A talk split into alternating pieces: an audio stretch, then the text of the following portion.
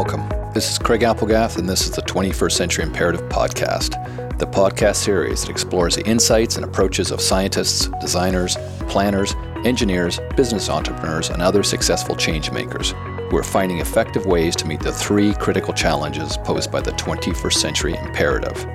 These are how will we continue to live on our planet without destroying our biosphere? How will we repair and regenerate the environmental damage we have already caused? And how will we adapt to the escalating impacts of climate change.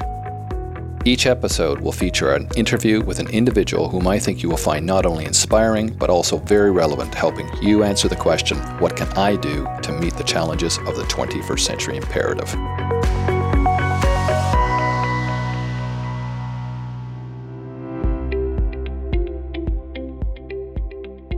My guest today is Alex Lukachko, a principal at RDH Building Science Inc., and an assistant professor at the University of Toronto's John H. Daniels Faculty of Architecture, Landscape and Design.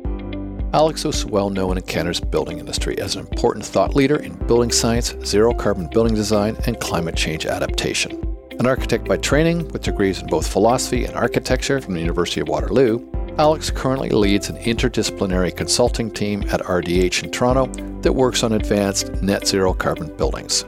Alex works with multidisciplinary design teams and industry stakeholders for both new buildings and for deep energy retrofits of existing buildings. This gives them a broad view of the industry as well as the forces that need to be marshaled to significantly reduce building related greenhouse gas emissions. At the University of Toronto, Alex teaches Masters of Architecture students about building performance, low carbon design strategies and technologies, resilience, and long term adaptations to climate change. Outside of this work, Alex, his partner, and their three kids lead an active, cycling intensive life in Toronto, investing a little extra carbon each year to spend time at the edge of the ocean in Cape Breton, Nova Scotia.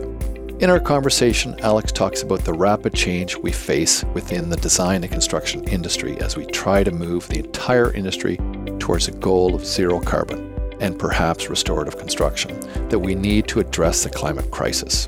He talks about the challenges of designing buildings for the long term, but he also talks about opportunities to help this effort if we look to the past.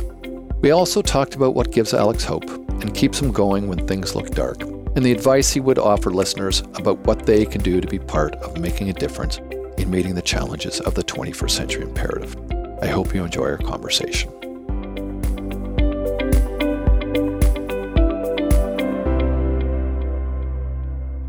Alex, great to have you on the podcast. I've really been looking forward to this conversation. Well, uh, great to be here, Craig, and I, I, I have been as well. In the introduction to this episode, I provided our listeners with a brief biography of your career to date. Clearly, you're very passionate about sustainability and sustainable design. So, why don't we start off by you talking about how sustainability and climate change have become such an important part of your career? Sure. I mean, I, yeah, I think I think for the real interest in sustainability, I think probably unlike many people, you have to go back pretty far. Like as a, as a kid playing outdoors, observing nature, you know, seeing those connections. That's probably where it all starts. Because I can't say that I started out in university to be directly engaged in sustainability. And and actually, I, I took a kind of weird path to get here. I originally started in philosophy I thought that that was important. And just for a bit of context, I'm in the design and construction industry. My family was full of architects. I had three uncles who were architects, uh, different kinds of practices. All of them did a pretty good job as I was a teenager to try and dissuade me from joining the profession. What is it with architects trying to dissuade people from from becoming architects? I've had when I was uh, thinking about it as well. A number of architects said, "Oh, you don't want to do that." It's like, course, that made me want to do that. Yeah, it, right. Maybe it was successful. Their efforts were successful for a short period of time because I, I went to philosophy first, and I thought this makes sense. And I had, uh, you know, two and a half years of an immense amount of fun reading, thinking about. Uh, by the way, primarily like ethics and and started thinking about environmental ethics and environmentalism generally. Did some learning in that that area, but so I got good drawn priming back in. for architecture and finally sustainability. Oh, you just didn't know it at the I time. I didn't know it at the time. Yeah. I didn't know it at the time, but I got drawn back in. You know, and I I wanted uh well I wanted more of a career. So after that diversion, got got into architecture, and the sustainability part. You know, we learned about sustainable design.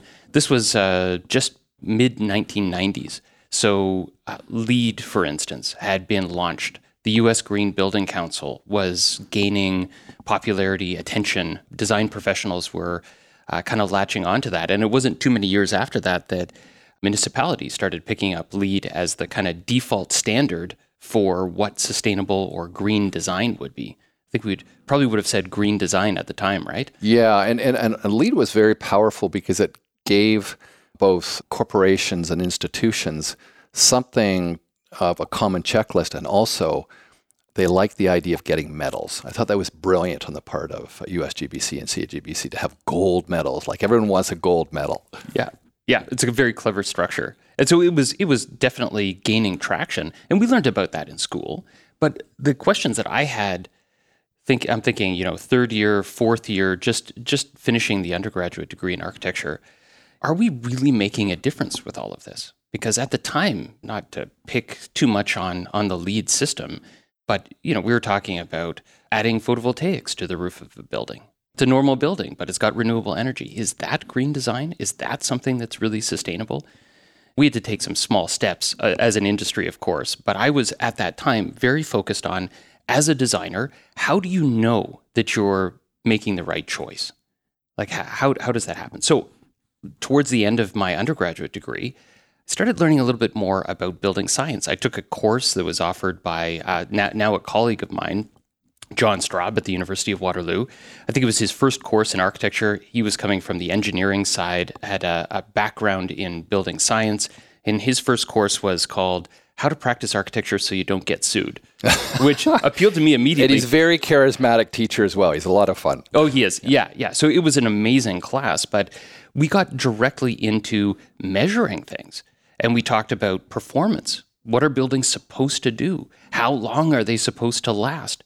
And if you want to improve buildings, well, how are you going to do that? You got to measure. You got to got to think about things. And another another really interesting part of that building science diversion was dealing with change in the industry.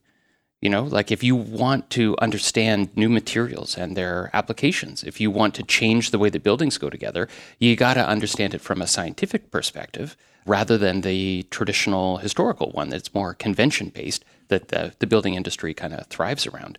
And at that time, so much change in the industry, so much excitement about sustainable design, these things made a lot of sense to me that we should be predicting building performance. We should be intentionally making changes and measuring whether we could we could do that. So that's the sort of starting point for me.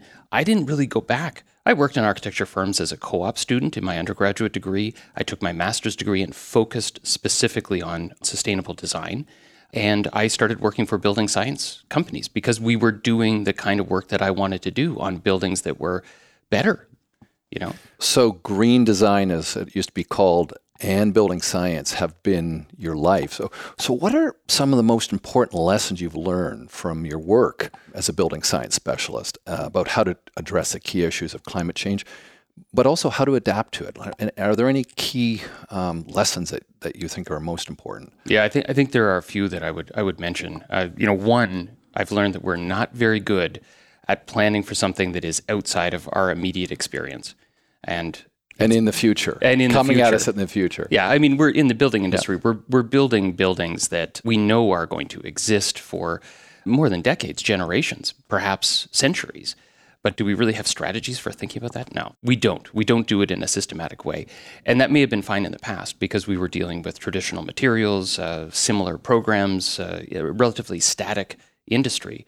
But now things are changing rapidly, and we don't really have the tool set to, to think about what those long term consequences are or how we should plan for them.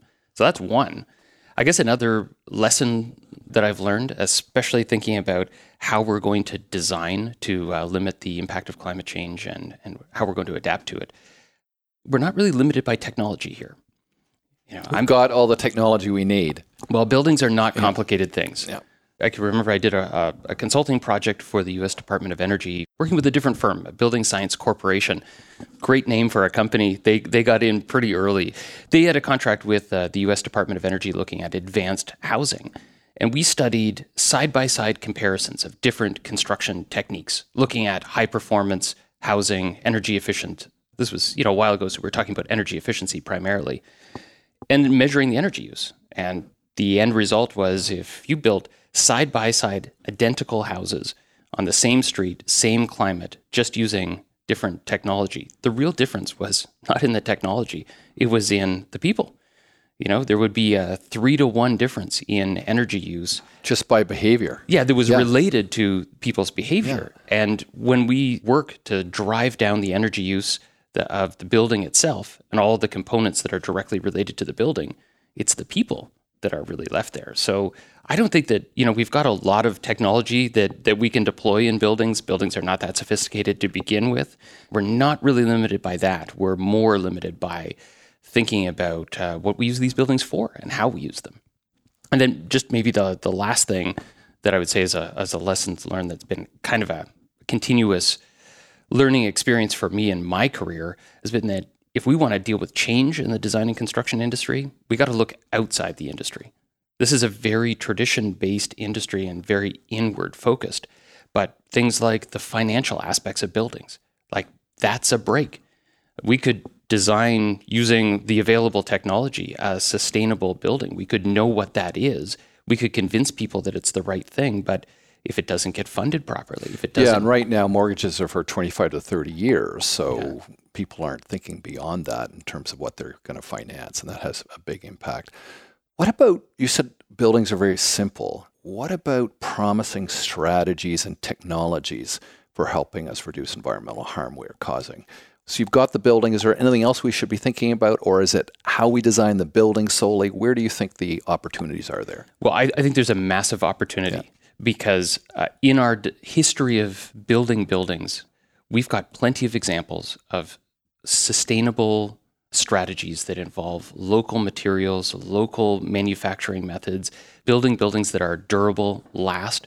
They may not have always been comfortable if you go back uh, centuries. Well, you had to wear a sweater or a or tweed coat or something, right? right. And, and, warm socks. Yeah, well, and certainly people live yeah. differently in them. And We have higher expectations for buildings now, but we have a very rich history. In fact, if you take away the last 150 to 200 years where we've adapted an industrialized process for the materials we use, for the design approach, all fueled by energy to kind of achieve our performance standards. If you take that out of the picture, we actually have a lot of what we need.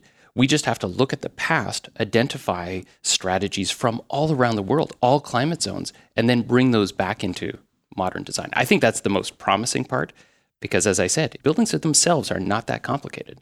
We can learn from the past. So it's not about a new PV for renewable energy. It's about how we learn from the past. For example, thick masonry walls that uh, will act as a energy inertia source to cool in the summer and, and warm in the winter. Yeah, and it's about the architecture, right? Like the older buildings that didn't rely on external energy sources to the degree that we do, they did environmental control, like the separation between inside and outside and that uh, creation of, of the appropriate interior environment. They did it with the architecture. So, yes, the materials that we used, but the design, orientation, taking advantage of daylight, the wind disposition on the on the site, like really thinking about using available energies on the site, and then the passive techniques that relate to the building skin, the enclosure of the building. Those are all directly part of architectural design that we just have kind of walked away from, but we need to return to. How do we make this happen? What do you think are the best ways to drive large scale change and large scale action? Yeah, I I think that I mean there are many efforts in this area, but I, I have a feeling that the best way to do this is through teaching. You know, and if which you, you do. Well, right, right. yeah. But here's the reason. You know, in the industry, in the short period of time that I've been involved yeah. in the design and construction industry, there's been a massive change. And we talked about just just to establish that timeline there, you know, the year 2000 to 2005, somewhere in there, almost every building started coming with a sustainability goal of some sort, right? And then very quickly since then, now we're talking not so much about energy, but we're talking about carbon. We're talking about connecting our efforts in buildings to the bigger picture. And, and well, energy was always a proxy for carbon, but now I think people are recognizing no, it's it's carbon because there's also embodied carbon, and the, you can't separate. Yeah, well, right, yeah. like the, the yeah, it is now a much richer and more specific, more globally connected conversation, and it's really changing the way that we design buildings. But you go back, so the first energy standards related to energy efficiency in buildings were, you know, 1975, ASHRAE Standard 90, kind of on the tail end of the energy cost Energy crisis. crisis, right? So you go back that far. That that's essentially within a lifetime, uh, certainly within a practitioner's career. Now we're talking about building net zero carbon buildings, buildings that are restorative. So to connect this to this timeline to teaching, students that are in school right now need to be learning about how buildings will need to be, will need to perform 15 years from now. You know, like they have to finish their degree, join a firm. 15 years from now, they'll be key decision makers. Maybe they'll be principals of, of architecture firms. And if they join practice today, they're not going to learn from most common construction the techniques that we need. They need to be thinking about not just the 15 year time frame, but the rest of their career going forward. And we know that that connects to our period of time for action to limit global warming. Yeah, and I think students now have a bigger conceptual challenge for their career because when you and I graduated, there was a sense that even though there was an impending challenge of climate change looming, and then it was looming as opposed to on us, you could still see the past as being instructive for the future, that the future would be climate wise the same as the past, more or less. And where students now know that whatever is now is not going to be the same in 5, 10, 15, 20 years. So they're designing for worlds that are not here yet. Yeah. The way we weren't. I mean, it adds a, a, a, level of complexity and difficulty that is exponential. And you can see it. I mean, we're both teaching a course in, in sea level rise adaptation right now at the University of Toronto. And you can just see it in the kind of questions that, that come at us is that sense of, wow, this is indeterminate. How do we uh, approach this? Well, that's what we're all going to try and figure out because we're all in the same in the same situation. Yeah, I. I think it's pretty true that we don't have the like you and I don't have the answers for those students because what we're really talking about is a, a totally different way of building. It's going to be a new architecture. It, you know, you were asking about driving large scale change, and I started talking about teaching architecture students. But there's one more connection there that I think is important teaching students to prepare for the future. You know, we can establish the context for the problem, they'll find the solutions. But I think architects have an ability to picture the future, right? Like that's part of what they're trained to right. do. And so yeah. that has the larger scale impact because they'll be able to show what that future could be like and build for it. What do you think are going to be the biggest challenges or barriers to coming to grips with how to deal with these realities of climate change and adaptation? Yeah, I, th- I think we need, need to go back to something we mentioned before thinking long term. You know, we're just, we need to be able to plot out future scenarios because it's not just as simple as thinking, what are things going to be like in 50 years? Because they're going to be a lot different than they are right now. Mm-hmm. You know, so that rate of change yeah. is increasing and there's uncertainty around the end of it. Once we get past 2050, 2100, the predictions diverge. It depends heavily on what we do in the next uh, couple decades. So I think understanding what those predictions are, that's a barrier that has to be integrated into our design thinking. I mean, probably more generally in our society. We need to be integrating this into the way we think about the future, but specifically about the design and construction industry. We need to understand what that framework is. We need to understand what the scenarios are. And then we need to project out our thinking so that we make decisions that are really focused on the long term, not you know what's happening in the next year or two or or what the funding of the building is in this particular at this particular time what stopping us from doing this or what will get in our way from achieving this? Well, I mean, you mentioned that the financial aspects of buildings are a pretty powerful brake on what we're able to do to change. And you know, I, th- I think just having access to the information is one thing. It's it's been interesting since August with the IPCC update report, the uh, sixth assess- assessment report. There's been a lot more awareness of what climate change will bring, and where we are relative to our goals of limiting future uh, temperature rise. That's good. So at least people have a window into it, and I, I think people are going to learn a lot more about that. But just knowing where we're going is not quite enough. We have to get everyone else on board, and to to do that, a big challenge will be understanding why buildings are put together, how they're put together in terms of you know the financial aspects, how owners of buildings are themselves planning for the future, and I, I think that that's an issue that we have to tackle. What about opportunities then? What are some of the key opportunities for helping deal with these challenges and and the impacts of climate change, impacts and adaptation? What do you see as big opportunities? Well, again, I see opportunities every day with, with buildings, right? I mean, we we have to deal with new construction, and I don't actually think that we're too limited in terms of technology and what we can do with new new construction. But the existing building stock that's there is well, we're going to have to reduce emissions. We're going to have to maintain that investment in carbon rather than spending more carbon building new buildings. But the opportunities are in the decisions that we make about the repair, the maintenance, the upkeep of buildings on a pretty much a daily basis.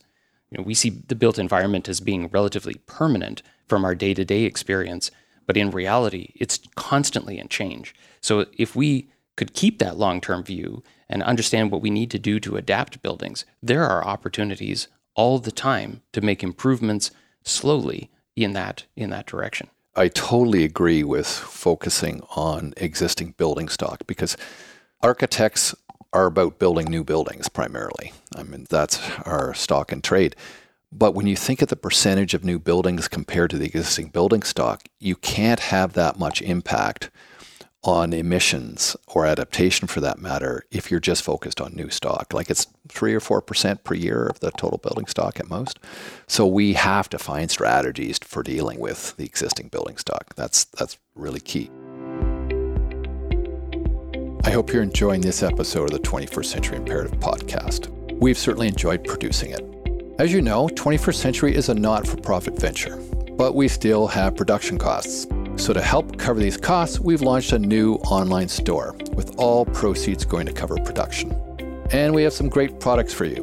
We have organic, fair trade t shirts and hoodies, as well as non toxic, BPA free coffee containers, all with great graphics. So, if you like the podcast, please think about helping us out by buying a t shirt, hoodie, or mug for you and one for each of your friends. Head over to our website at tfcipodcast.com and click on the 21st Century Store button. Segueing from buildings to cities, uh, the bigger building fabric, the density of cities has a huge impact on their greenhouse gas emissions per capita. The denser the city, the lower the emissions per capita. However, it's often equipped, it's not how dense you make a city that counts, it's how you make it dense. Actually, both the extent and quality of density are important. What are your thoughts on the kinds of buildings that we should be building to reduce per capita greenhouse gas emissions and still create humane and great places to live? Yeah, I think that there's so much to be said about that. I, I think, you know, again, I'm going to take a kind of technical approach to this. I think that if we're building urban environments for people over the long term, thinking about adaptation to climate change, we have to be building buildings that are more resilient than the ones that we're building right now. And there are challenges for certain types of buildings. So, density, for instance, I think probably many people are thinking about largely built up downtown areas, taller buildings, more people living in the same square footage of urban space. Those buildings are really challenging for a number of reasons if we think about both reducing emissions and adaptation to future climate change and the kind of resiliency they offer. So, like a tall residential building, mostly glass and aluminum, highly thermally conductive, those buildings don't work well when there's no power.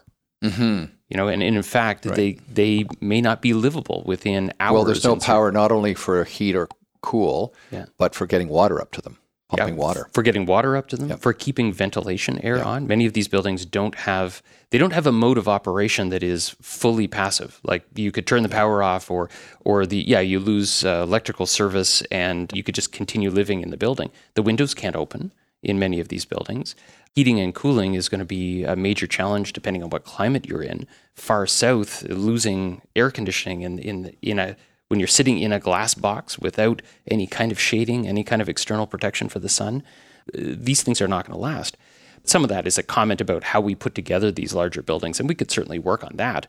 But if you if you think about density not as tall, but instead like wider. European density, like uh, eight stories, block construction. Yeah. That's as dense as the as Vancouver's uh, Right. platform and tower. if we build buildings eight to 10 stories now, yeah, they're going to take up more space, but we're, I'm just thinking about the city of Toronto where we're, we're having this conversation. We're in the process of infilling a lot of industrial areas in the downtown area. There's still space within our established grid. But if you keep it less than 10 stories, right now we would be able to build mass timber structures. Reducing that that first investment, that early investment in uh, in carbon in the building, Right, lowered embodied carbon by a third. yeah. Yeah. We would also have a different kind of profile, a surface area of the building that we could, you know, potentially generate a higher percentage of the energy used by the building relative to it's harder when the buildings get taller, you know.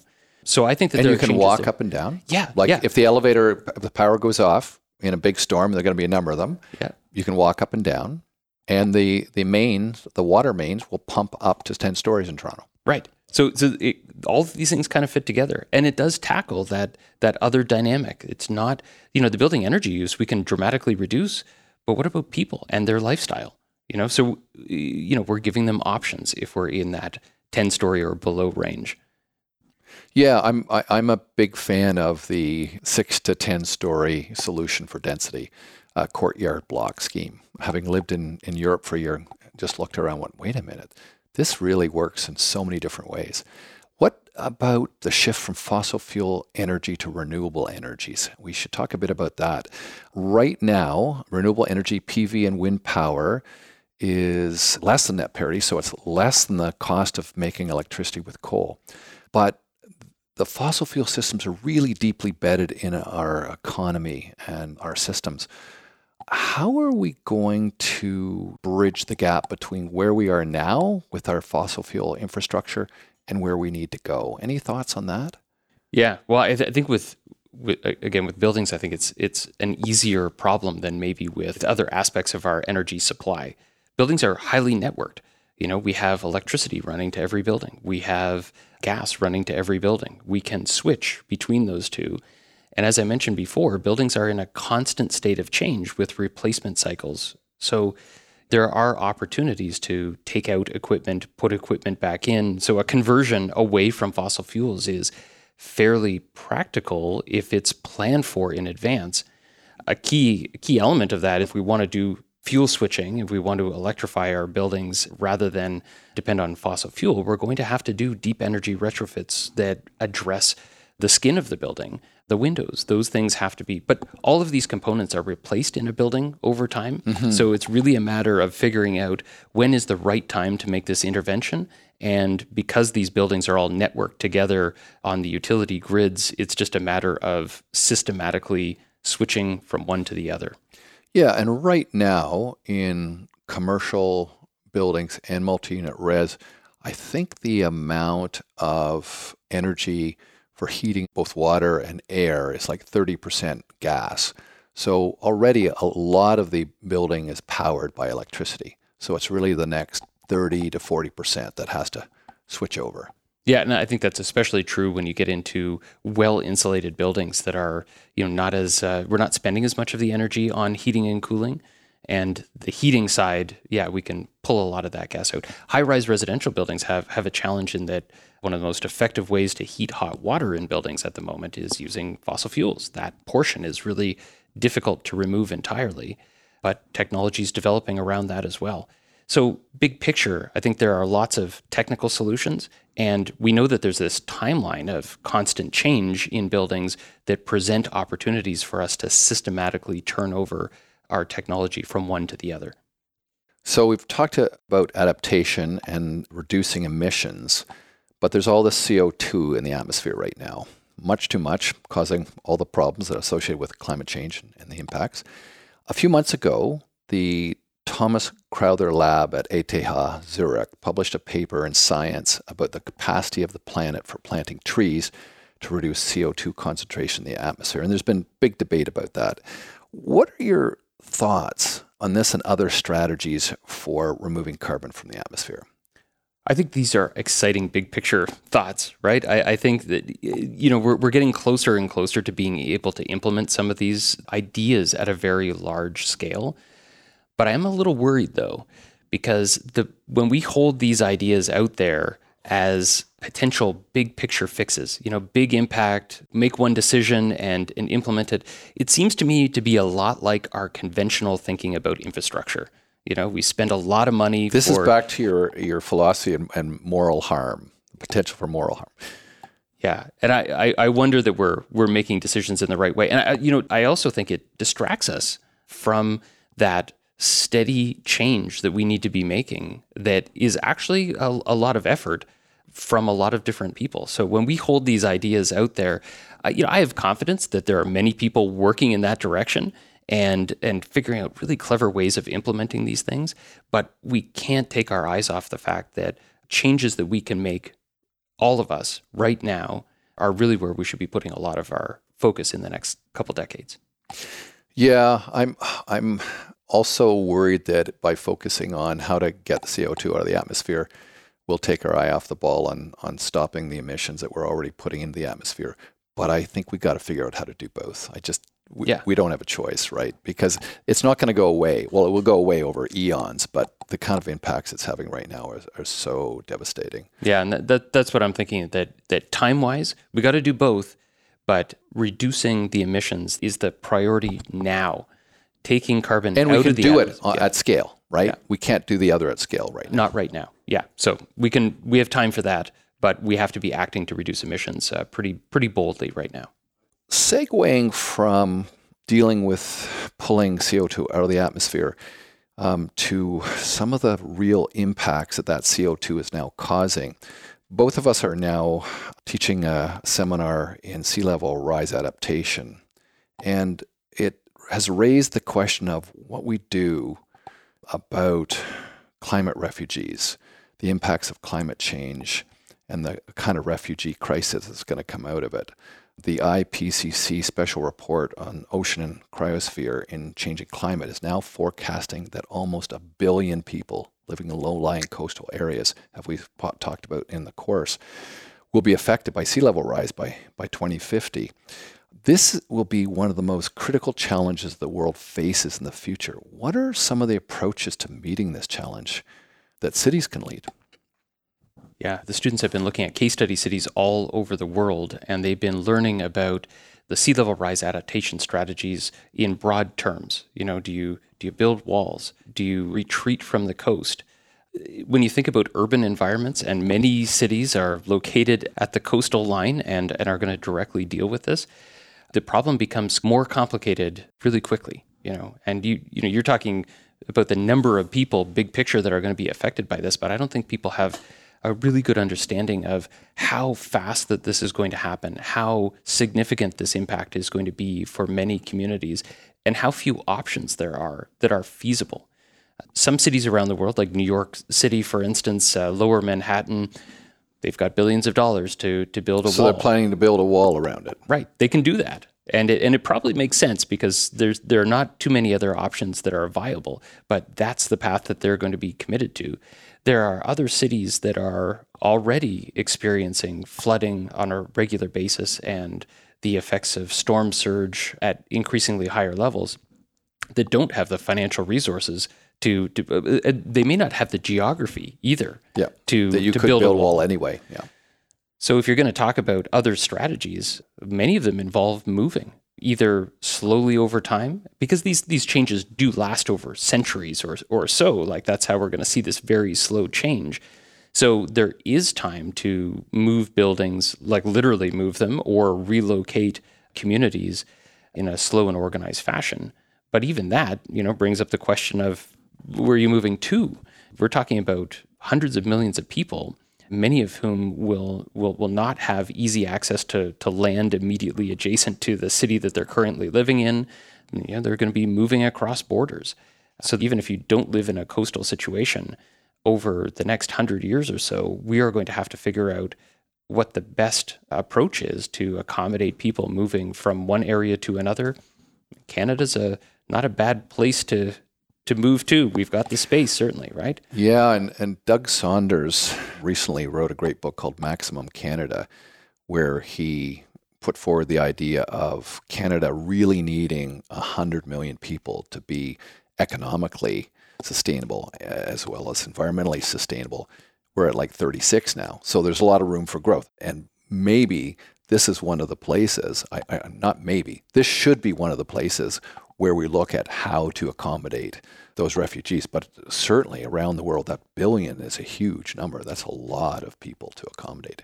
And and we have to do it. Yeah. You know, if we're sea level rise, I think is a it, again it brings it into focus quite clearly because you can map out those projections, as you say, you can literally map it onto the city, and you yeah, buildings will be underwater. People will need to move. Yeah.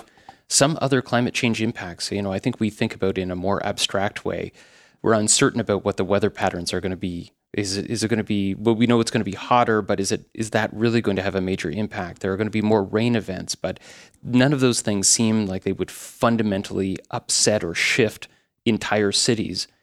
But sea level rise will, and and I, I I think that's the the missing link here that we need to be addressing is that this change, at least for that billion or 1.2 billion people, is is going to be uh, inevitable. Yeah, a significant portion of that billion is because of sea level rise. What do you think is missing from the discussion of climate change? Are there any other questions or better questions we should be asking ourselves?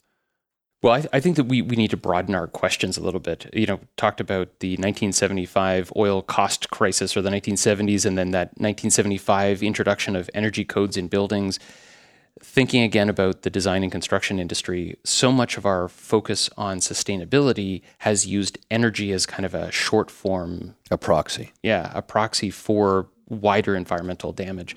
And it's great that we're now talking about carbon because that's really connecting the embodied carbon in buildings, the operational carbon over the lifespan of buildings to action that we need to take on the global level. That's a very positive change.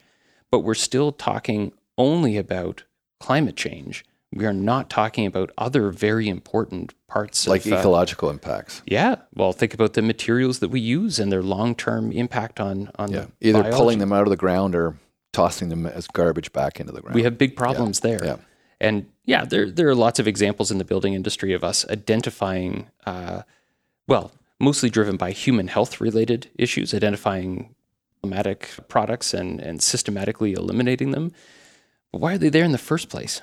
And and what have we done with all of this material after we've used it in buildings?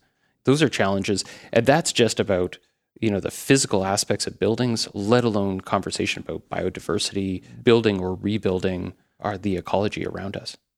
Who's missing from the discussion? Are there people who we should be paying more attention to or have roles that don't currently have roles in this discussion? We need an indigenous view of sustainability integrated into our, our thinking.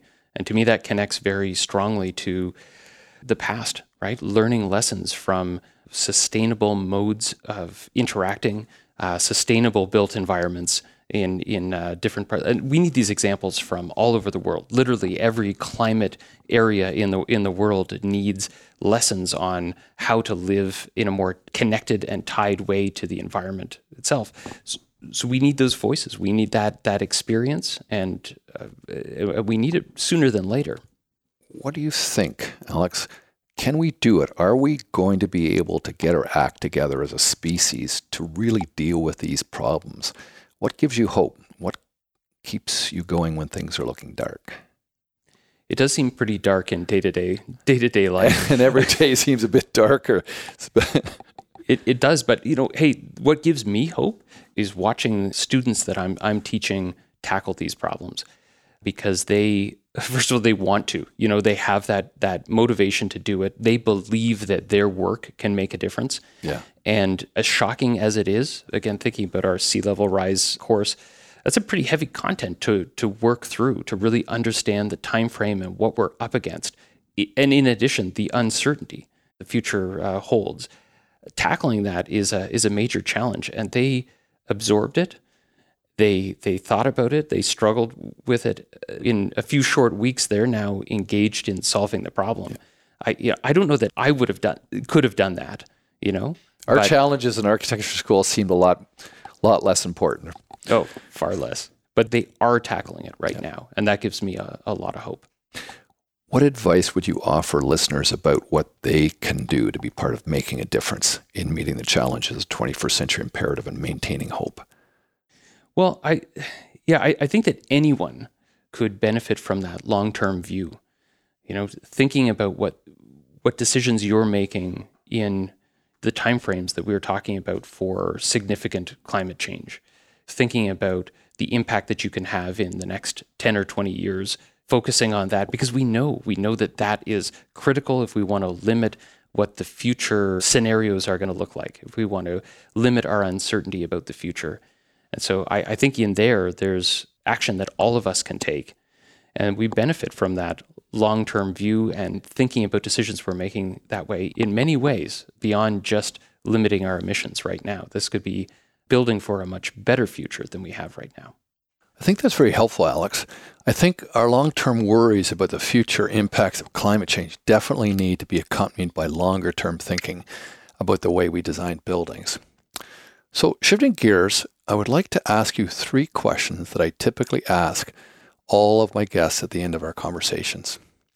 The first question is What books related to these issues do you most often recommend or give to other people? Stewart Brand, How Buildings Learn. Oh, that's a great book. Yeah. Yeah. And it's been around for a while, but it is so relevant right now to, to understanding how things, how, how buildings are going to change over time, recognizing that in and integrating it into our design thinking about the future. Yeah, we, we, we got to have everyone read that book, I think, if they're involved in this industry. Along with his whole Earth catalog.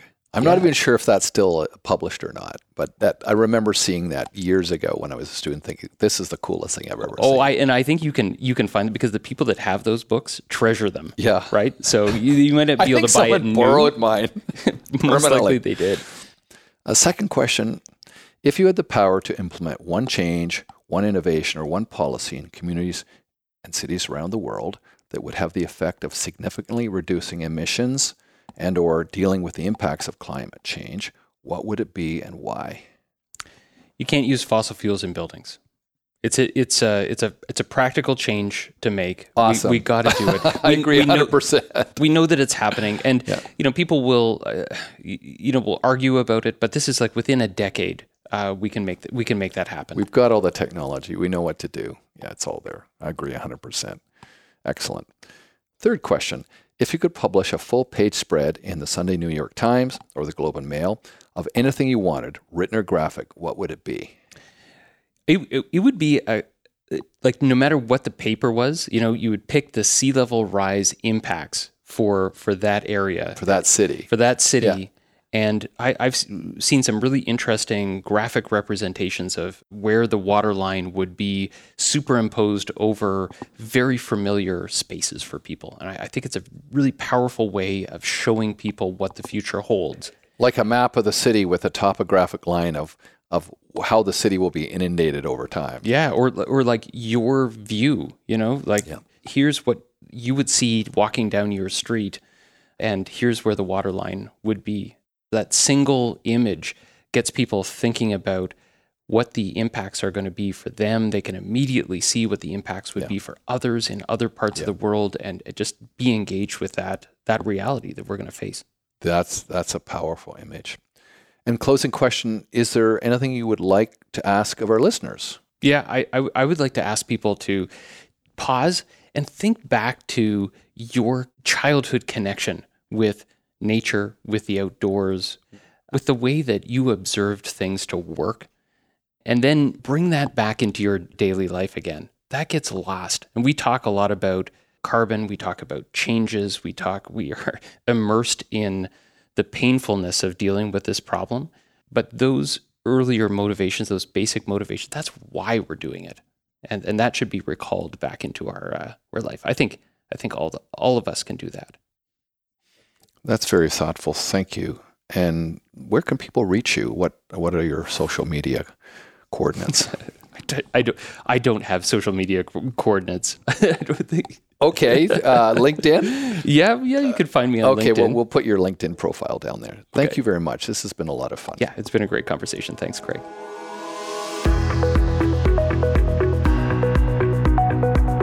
You can find links to more information about this podcast and to notes about the books and references we've discussed at tfcipodcast.com. And if you like the podcast, please let us know by rating it on the Apple iTunes podcast website and by sponsoring the podcast on our Patreon sponsor page at patreon.com forward slash TFCI podcast. This podcast is ad free and relies entirely on listener support from people like you.